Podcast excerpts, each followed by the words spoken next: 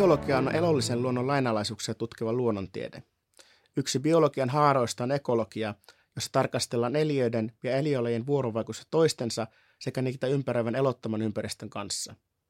Oma tutkimuksen liikkuu ekologian, mikrobiologian sekä evoluutiobiologian rajapinnoille. Tutkimukseni keskittyy tuottamaan uutta tietoa siitä, miten lajien väliset vuorovaikutukset muuttuvat evoluution myötä ja miten yksittäistä lajeista muodostuneet eliöyhteisöt vastaavat ympäristön muutokseen tai ympäristön aiheuttamaan stressiin. Tutkin näitä kysymyksiä käyttäen kokeellisia mikrobiyhteisöjä mallisysteemeinä. Miksi meidän pitäisi olla kiinnostuneita siitä, miten lajit vuorovaikuttavat keskenään tai miten ympäristön aiheuttama stressi muokkaa eliöyhteisöjä? Tieteenala, joka tutkii näitä kysymyksiä, on populaatioekologia, ja sen ymmärtäminen on tärkeää, jotta voimme ennustaa ja ymmärtää esimerkiksi tautien puhkeamista ja leviämistä, tai siinä, että voimme tehdä järkeviä suunnitelmia, miten tärkeitä kalakantoja suojellaan ylikalastusta vastaan. Elämme myös aikaa, missä ihmisen aiheuttama ympäristönmuutos johtaa lajien sukupuuttoihin ja luonnon monimuotoisuus katoaa hälyttävää vauhtia. Käytännön suojelutoimenpiteiden pohjana pitää olla tutkittu tieteellinen tieto ja onkin erittäin olennaista ymmärtää mekanismit, miten ympäristönmuutos ja stressi vaikuttavat eliöyhteisöihin, jotta voimme suojella niitä parhaiten haitallisia muutoksia vastaan. Mekanismit, jotka pohjimmiltaan ylläpitävät monimuotoisuutta, ovat samoja, tarkastelemme sitten sademetsien kasveja, suolistobakteerien monimuotoisuutta antibioottikuurin aikana tai kokeellisia mikrobiyhteisöjä koeputkessa. Oman tutkimukseni keskeisin tavoite on ymmärtää yleismaailmallisia mekanismeja ja kehittää yleispätevää teoreettista pohjaa ekologian ja evoluutiobiologian paremmalle ymmärtämiselle. Yksi keskeinen havainto viime vuosikymmenen ekologisessa tutkimuksessa on se, että ekologia ja evoluutiobiologia eivät ole toisistaan irrallisia, vaan ekologiset ja evolutiiviset prosessit vuorovaikuttavat keskenään.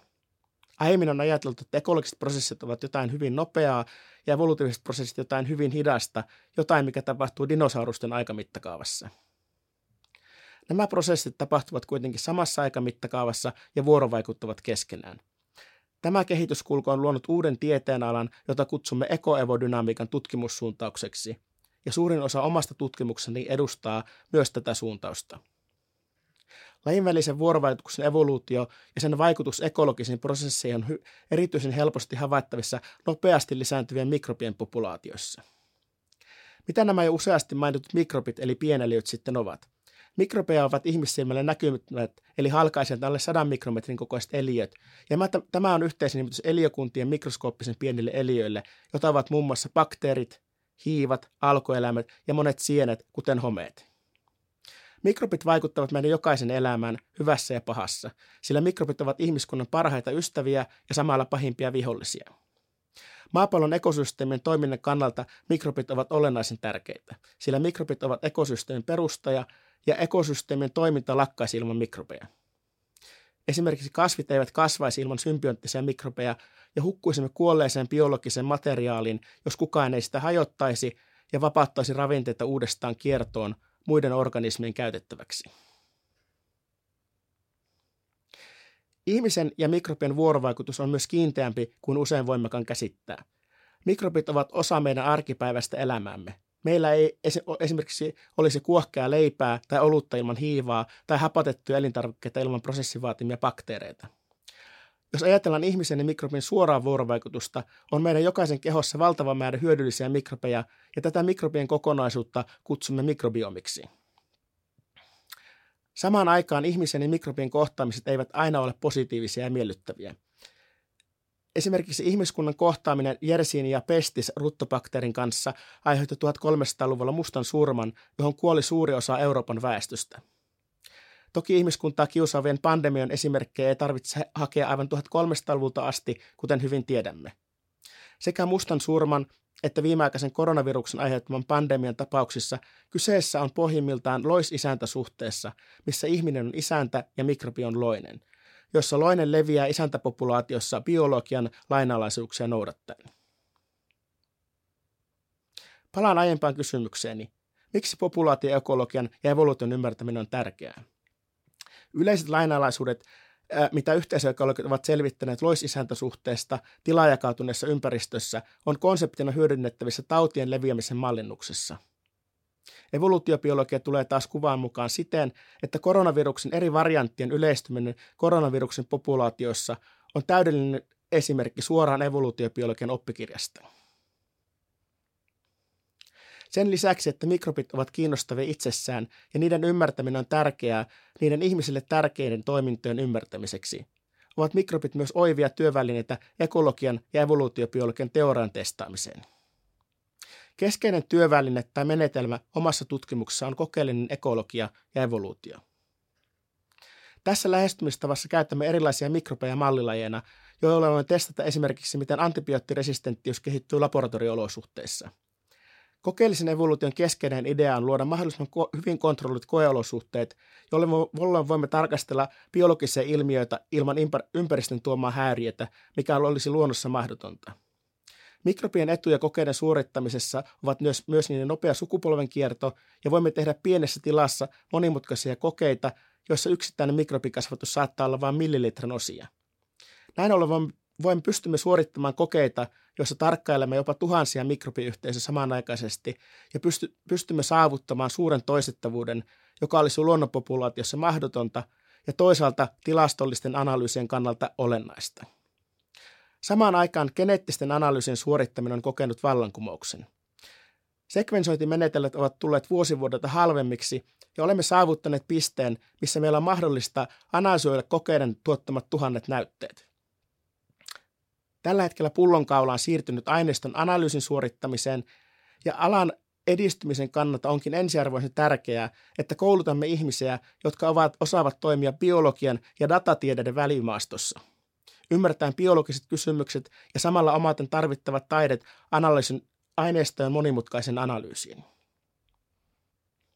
Oma tämänhetkinen tutkimukseni keskittyy käyttämään synteettisiä bakteeriyhteisöjä – Synteettiset bakteeriyhteisöt ovat keinotekoisesti koostettuja eliöyhteisöjä, joiden yksittäisiä lajeja voimme manipuloida laboratorio-olosuhteissa.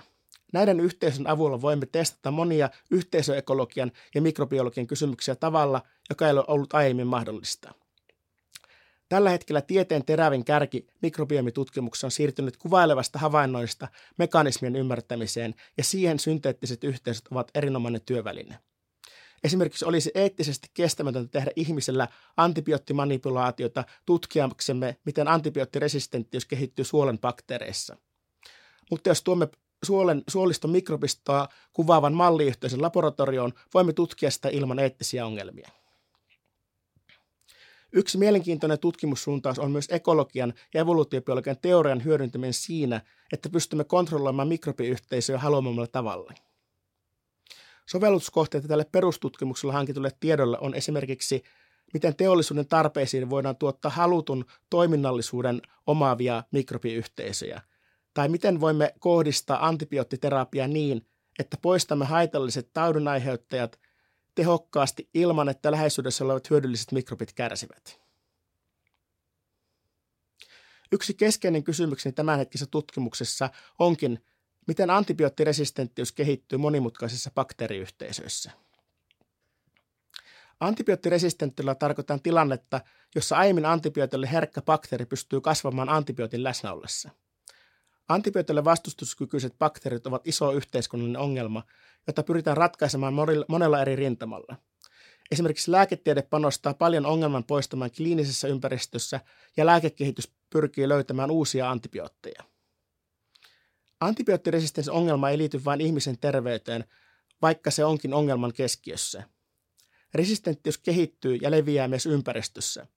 Esimerkiksi keskeinen paikka antibioottiresistentin kannalta on jäteveden puhdistus, jossa ihmisperäiset bakteerit ja ympäristön bakteerit kohtaavat.